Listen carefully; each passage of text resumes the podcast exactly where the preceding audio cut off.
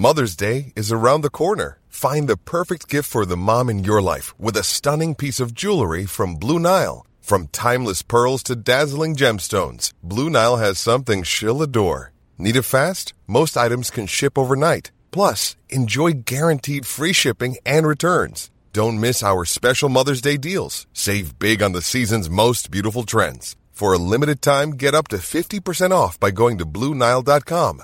That's Bluenile.com. Hey, it's Danny Pellegrino from Everything Iconic.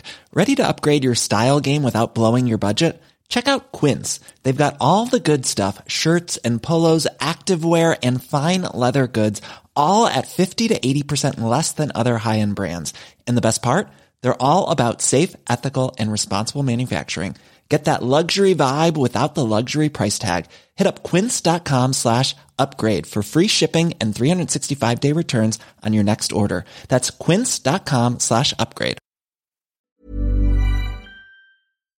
Finance tips for freelancers. As the tax deadline nears, would an app be of more help to you than an accountant?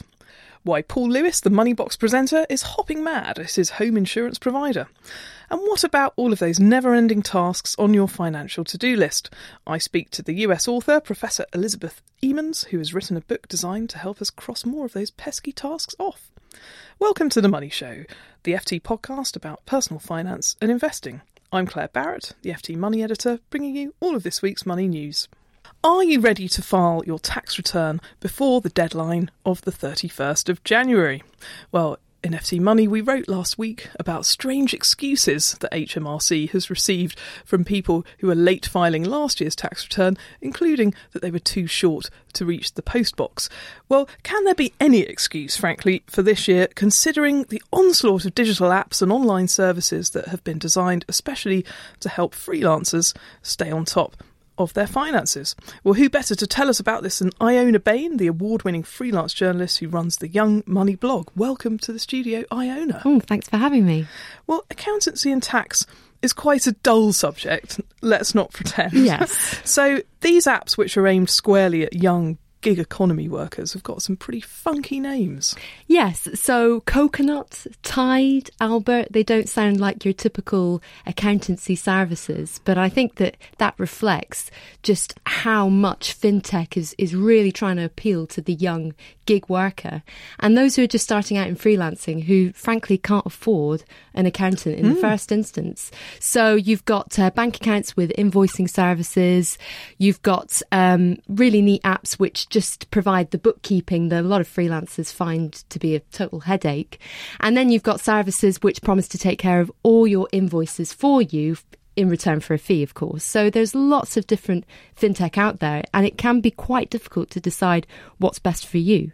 Now, you've written in your article in FT Money um, last weekend and still available on our website, ft.com slash money, um, about a whole host of these services and others, whether they're app based or cloud based. Mm. And you looked at the comparative costs um, of all of these things. Give us roughly the bottom line. So I think that if you are looking for quite a, an established cloud based accountancy service, then you're going to pay more for some of these simpler apps um, that, that don't require you to, to sign up and, and process all your accounts through them. So, looking at the likes of Coconut and Tide, um, at the moment, they're very low cost, although in time they will bring out uh, admittedly low cost uh, fee models, but nonetheless, they will be charging for their services.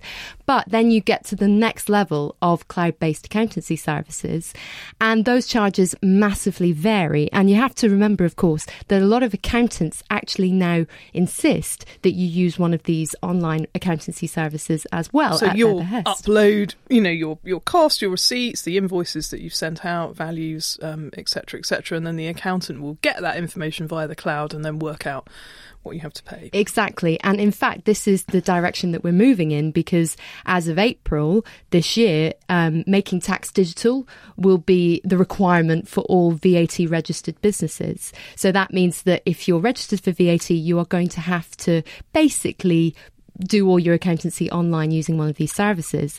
And further down the track, it may well be extended to all freelancers. But of course, HMRC want to see whether this initial wave of, of getting businesses online works and whether it can actually then be rolled out to the whole freelance workforce.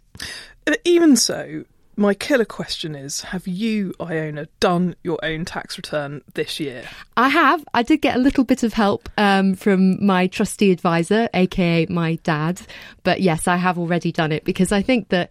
Um, like uh, Hannah Martin says in the article, one of the freelancers I spoke to, it's far better to do what you need to do well in advance of the deadline rather than have an awful day of panic, as she puts it, nearer the time. And actually, if you're thinking about trying to, you know, register to uh, file your tax return online now, it's probably too late if this is the first time you've done it because you would have needed to have signed up to register quite a while back. So I think you've got to do it in advance and get it out of the way. And it's not actually that hard. I think it's a bit of a myth that self assessment is this impossible task that only accountants can do for you. Um, if you've got relatively straightforward freelance affairs, I think most young gig workers could probably do it themselves. Well, certainly you say in the article you do it yourself. You've got an Excel spreadsheet and a Silvine notebook, um, yeah. which you use to, you know, pen and paper. Yeah. Good old fashioned method to note down what you're doing and a shoebox for your receipts, which is pretty much the uh, the system yeah. that I have. Very high tech, isn't it? Um, I have to admit, I have started to be a little bit more organised with my receipts. And actually, I find that my expenses haven't changed that much in the last few years. So if that's the case, then you can get a pretty good idea of, of what your receipts are tot up that total sum for your expenses, submit it, and you get a magic number from HMRC. And like I say, it hasn't changed that much for me in recent years. So I've established a good system that works for me. And I think that the key issue here is that you know, no freelancer, no two freelancers are the same. Everybody mm. has different needs. I couldn't possibly say to somebody else, you've got to do things my way because they work for me. They might not work for somebody else. But I think that we do need to perhaps bust the myth um, that it's all far too complicated um, because actually HMRC do provide quite a lot of help online for you to understand what you can file for expenses. Um, and I've found that online guidance to be really, really helpful for me. And anyone who's listening who wants to access that, that's all available on gov.uk, the government website. Mm-hmm. And if you're also worried about the fact that you have left it too late and you can't pay your tax bill, HMRC are very forgiving when you can get hold of them on the phone. They operate time to pay arrangements for people who have miscalculated the amount of tax that they perhaps need to pay. My advice to you would be phone them early in advance of the 31st of January deadline if you can to avoid getting that £100 fine. Now, finally, Iona, before you leave us, you had some interesting tips in your article about things that freelancers might be able to claim um, for to offset against um, the tax they owe that they might not know about. Yeah, I was actually quite surprised because I thought that I knew all the, the little known expenses that, that you can claim for. Um, but of course, like I said before, because freelancing such a diverse industry and there are so many different jobs within that field, um, you might be surprised at some of the things that you can claim for. So, for instance, my brother is a musician um, and he's a member of the Musicians Union, and they provide some really great guidance on the kinds of things that he can claim for, such as stage clothes and concert tickets, um, instrument repair costs, quite possibly as well. You know, I think that there's lots of things that if you really think about, um, actually they would come under the, the bracket of expenses. So we found out that advertising on social media, any internet business use, any, you know, professional subscriptions or memberships you might have. Um, I obviously s- subscribe to lots of different newspapers like the FT, so I'm able to claim that. Those are all professional expenses um, and even eye tests. So it's surprising, really, what you can claim for if you really study the rules. Damn, I've submitted my return too early, not, not knowing about some of those things. But thank you ever so much to Iona um, for joining us today. You can read her piece. It's online now on the FT website, ft.com slash money. And Iona, tell us where we can find your blog and follow you on Twitter. So my blog is at youngmoneyblog.co.uk and I'm on Twitter at Iona Young Money. Well, thank you very much for joining us. I'm sure we will have you back again on the show before too long. Oh, I'd love to be back. In the FT Money section, we are often urging our readers and listeners to shop around to reduce the cost of the financial products and services that you regularly buy. That could be your mortgage, it could be your electricity bill, or frankly, it could be an insurance policy. Now, Paul Lewis, the Moneybox presenter and FT Money columnist, hasn't been on a price comparison site for a while to change his home insurance um, contents and buildings cover, and he had a bit of a nasty shock last Sunday when he did so. He's on the line now. Tell us more about what happened, Paul. Hello, Claer. Well, this is my sort of mea culpa. It's my I confess. You know, we're, we're always telling people what to do to manage their finances, but do we always do it ourselves? The honest answer must be no. Anyway, I'd had a renewal notice for my home insurance, and it was going up 17% to £963.98, an extra £142. Now that seemed pretty excessive. I mean, I live with my wife in a small terraced house in West London. So it's not a palace. it is not a palace, and you know that's a ridiculous amount. Even what I paid last year, to be honest, is ridiculous. But anyway, it was going up 17%. So I was going to ring them up and complain and see if they'd bring it down a bit. And I've done this in previous years, and they have brought it down a bit. But I thought, well, no, I will do what I say, and I'll go on a comparison site, which I did, put in my details. And honestly, it, it took five minutes, literally, because they're all on the renewal form, what, what you've got. And the cheapest quote wasn't £963 odd, it was £178 odd. It was a fifth, a fifth of what Tesco had wanted to charge me. And, you know, Guess, Claer, who offered this cut price insurance? Was it a fly by night insurer with an office in Ruritania?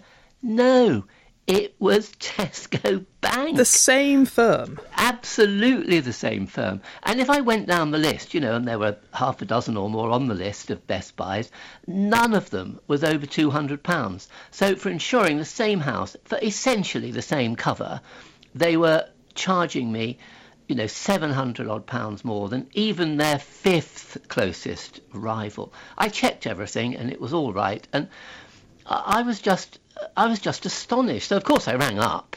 And I, I, I was very good. I didn't shout at them because, of course, it's not. It's their, not their fault. It's not yes. their fault, is it? They're just paid to answer calls, often from very cross people, I imagine.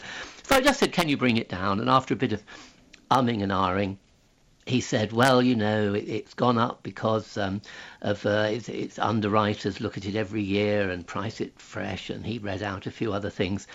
And then I told him I had this quote for £178.47. And he was expecting it. And he said immediately, oh, it's an online discount, it's new customer discount, special price. And what about those underwriters? I said, will they be the same underwriters? No, no, he said, they're probably different underwriters. We change them each year. And I said, and when you change them, you don't give them to your existing customers. No, no, no, yours will be the same underwriters, he said, i.e., the ones who overcharged me last year as well. And when I asked him if he could reduce the premium, he said, well, he could do a bit of it.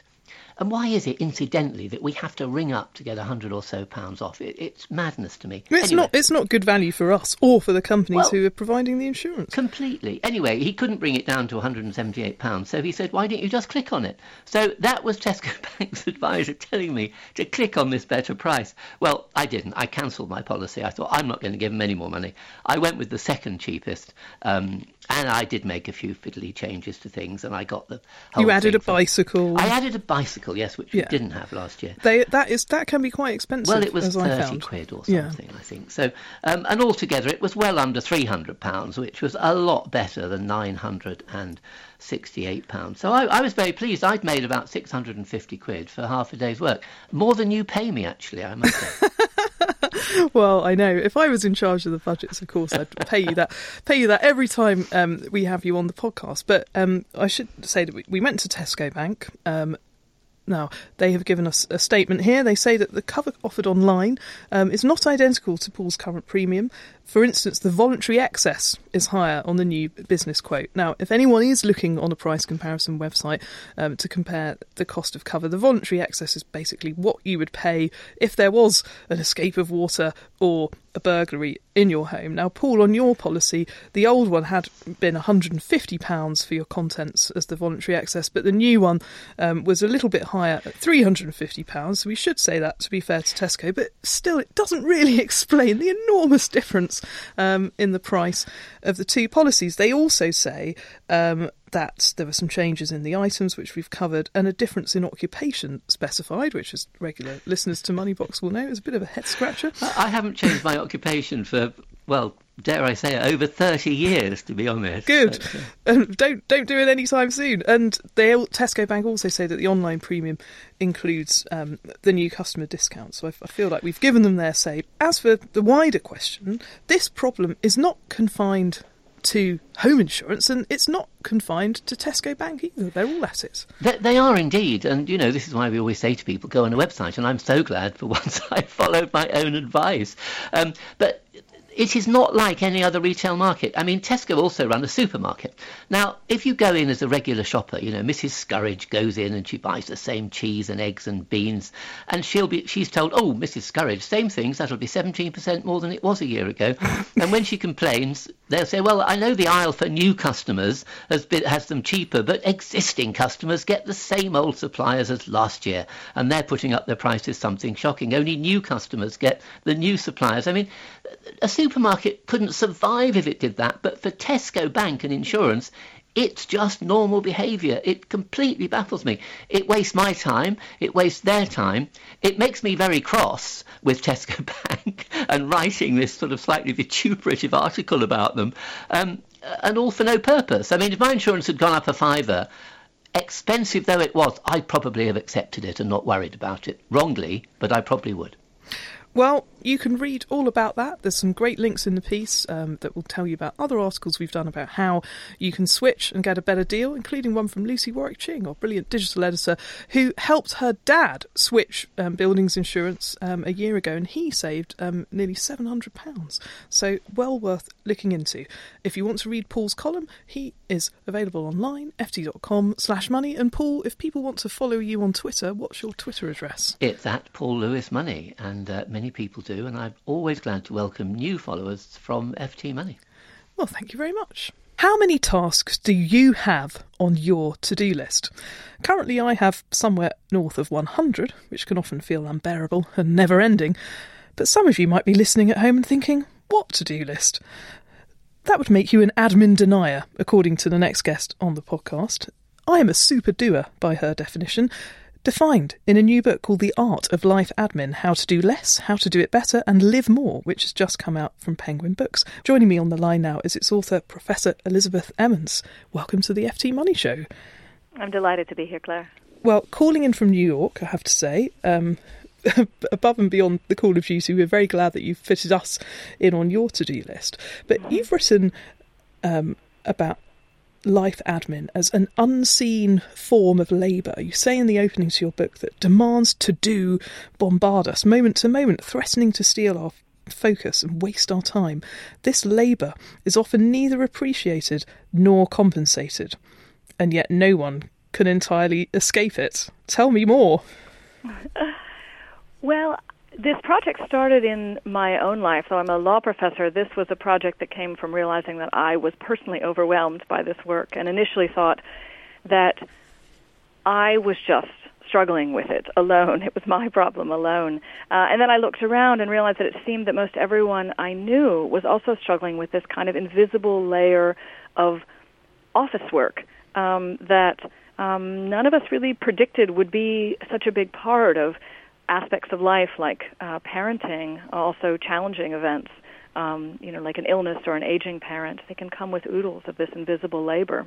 Mum and dadmin um, and kidmin um, as two of the definitions that you've that you've given, and uh, obviously I, I wrote about your your book in my column in FT Money last week, and I think that if you're good at running your own personal finances, you have to be an absolute demon uh, with the life admin and to do lists because there are so many ways that the financial services industry, whether it's in America or in the UK, can make money out of inertia.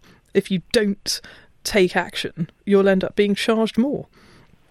Absolutely. It's interesting because life admin is often treated as trivial um, and in fact, in some of the interviews I've been doing, people who really don't get it will say, you know, I talk to a lot of people who are talking about important things. It's really nice to talk to someone who's talking about really minor details of life. And I'll point out to them that, you know, at least in the U.S., one study found that 20% of U.S. households that could benefit from home mortgage refinancing failed to do so, and there was a foregone savings here of $5.4 billion. Often, one study found because someone simply fails to open their mail. So the consequences here are huge, even though the individual acts may seem very small.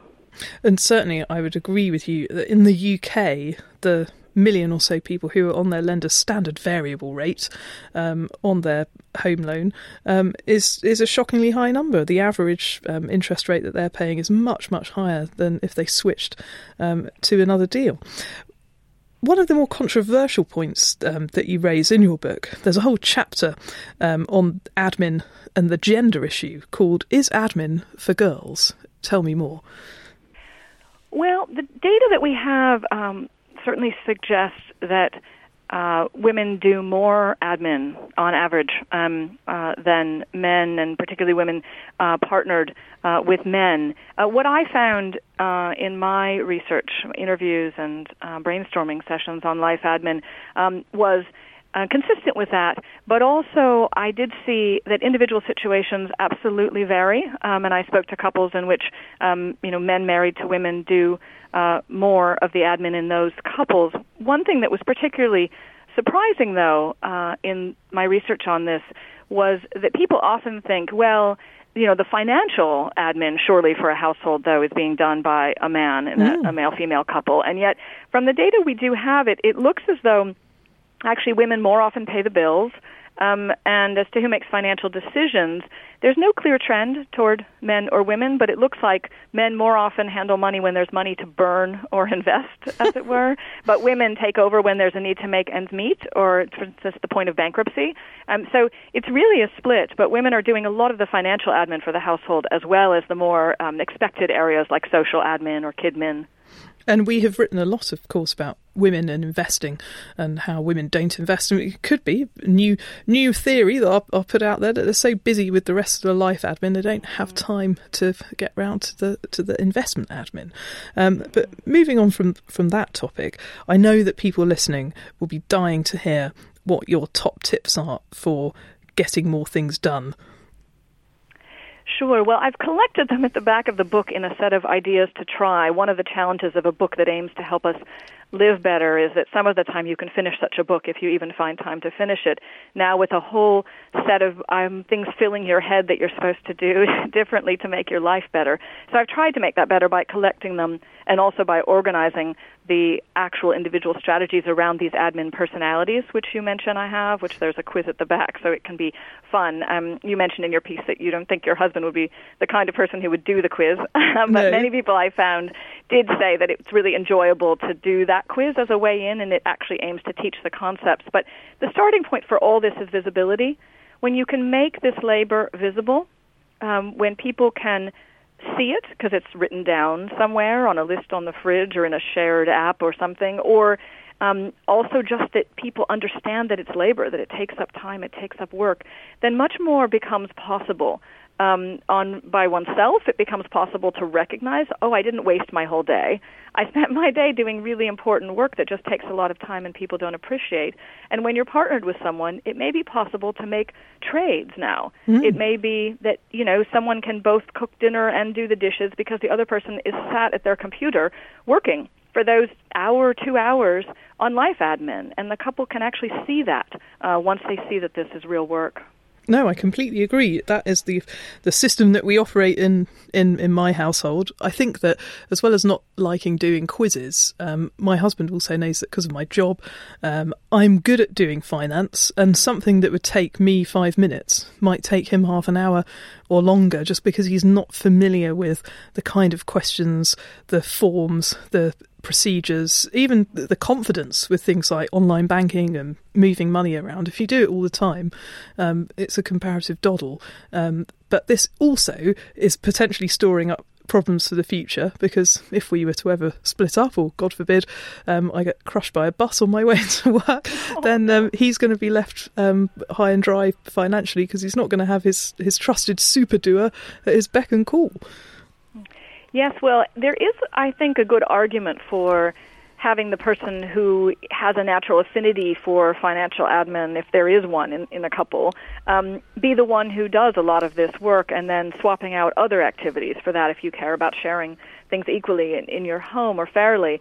Um, in some other areas, though, you, know, you can uh, redistribute it. I mean, no one really has, a, I think, a, a, a monopoly on. Um, you know, on, on picking up uh, the mail and sorting it um, into into piles, um, or sending things out, figuring out how you're going to send things out for recycling. So in some areas, it makes sense um, to split things more if if people want to do that. But I think in the financial domain, it makes perfect sense. Um, I, you know, Claer, if I were married to you, I certainly want you to be doing my financial admin. So that seems a very a very wise household decision. Um, and then I hope, right, that there is some kind of you know acknowledgement uh, of that, um, some appreciation. I think there's a lot of room uh, for appreciation um, in in our lives, and you know, there's good research that says to supports that it's good for us um, to have gratitude and for the person who's being appreciated. Now, some practical tips um, to finish up on.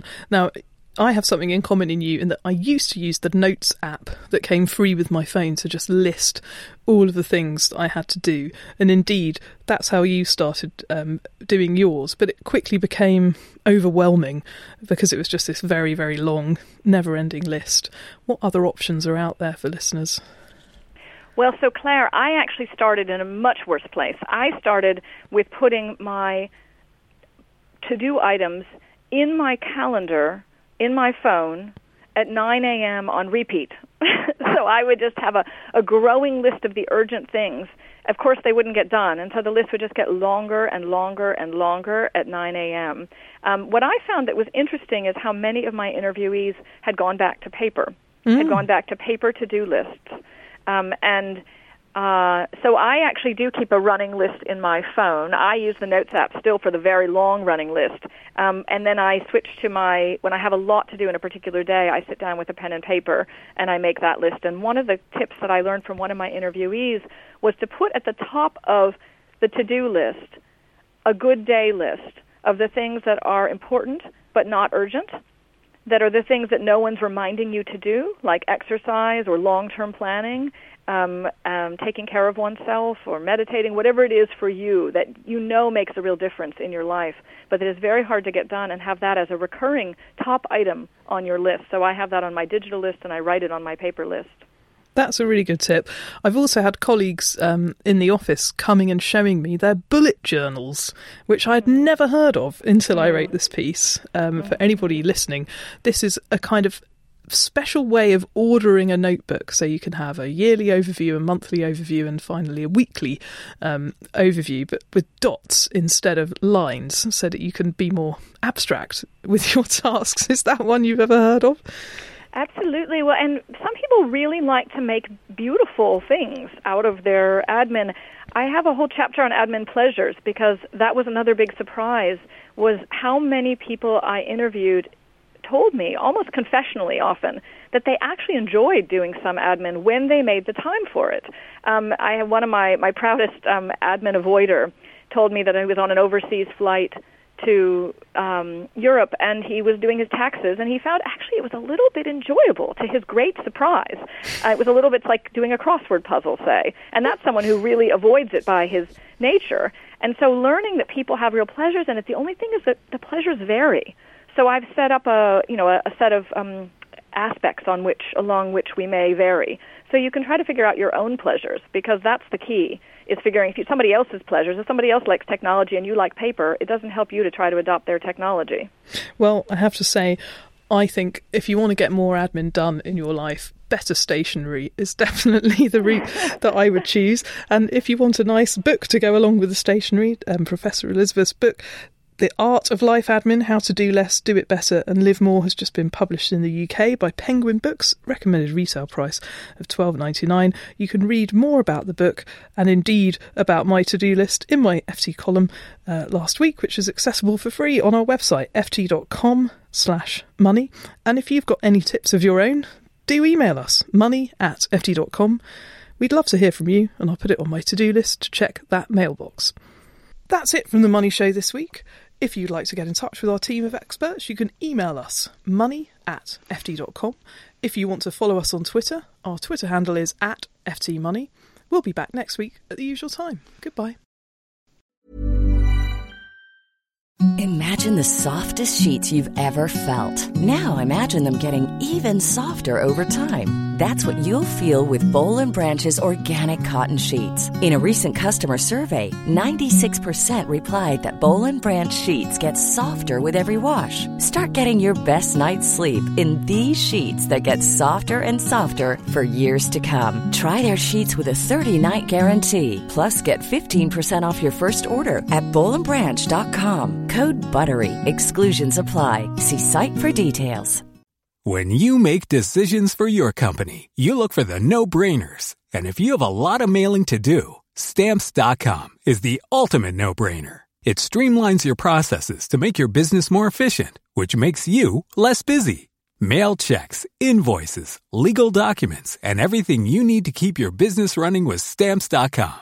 Seamlessly connect with every major marketplace and shopping cart. Schedule package pickups and see your cheapest and fastest shipping options from different carriers with rates up to 89% off USPS and UPS rates. And with the stamps.com mobile app, you can take care of mailing and shipping wherever you are. Make the same no-brainer decision as over 1 million other businesses with stamps.com. Sign up with code program for a 4-week trial plus free postage and a free digital scale. No long-term commitments or contracts. That's stamps.com.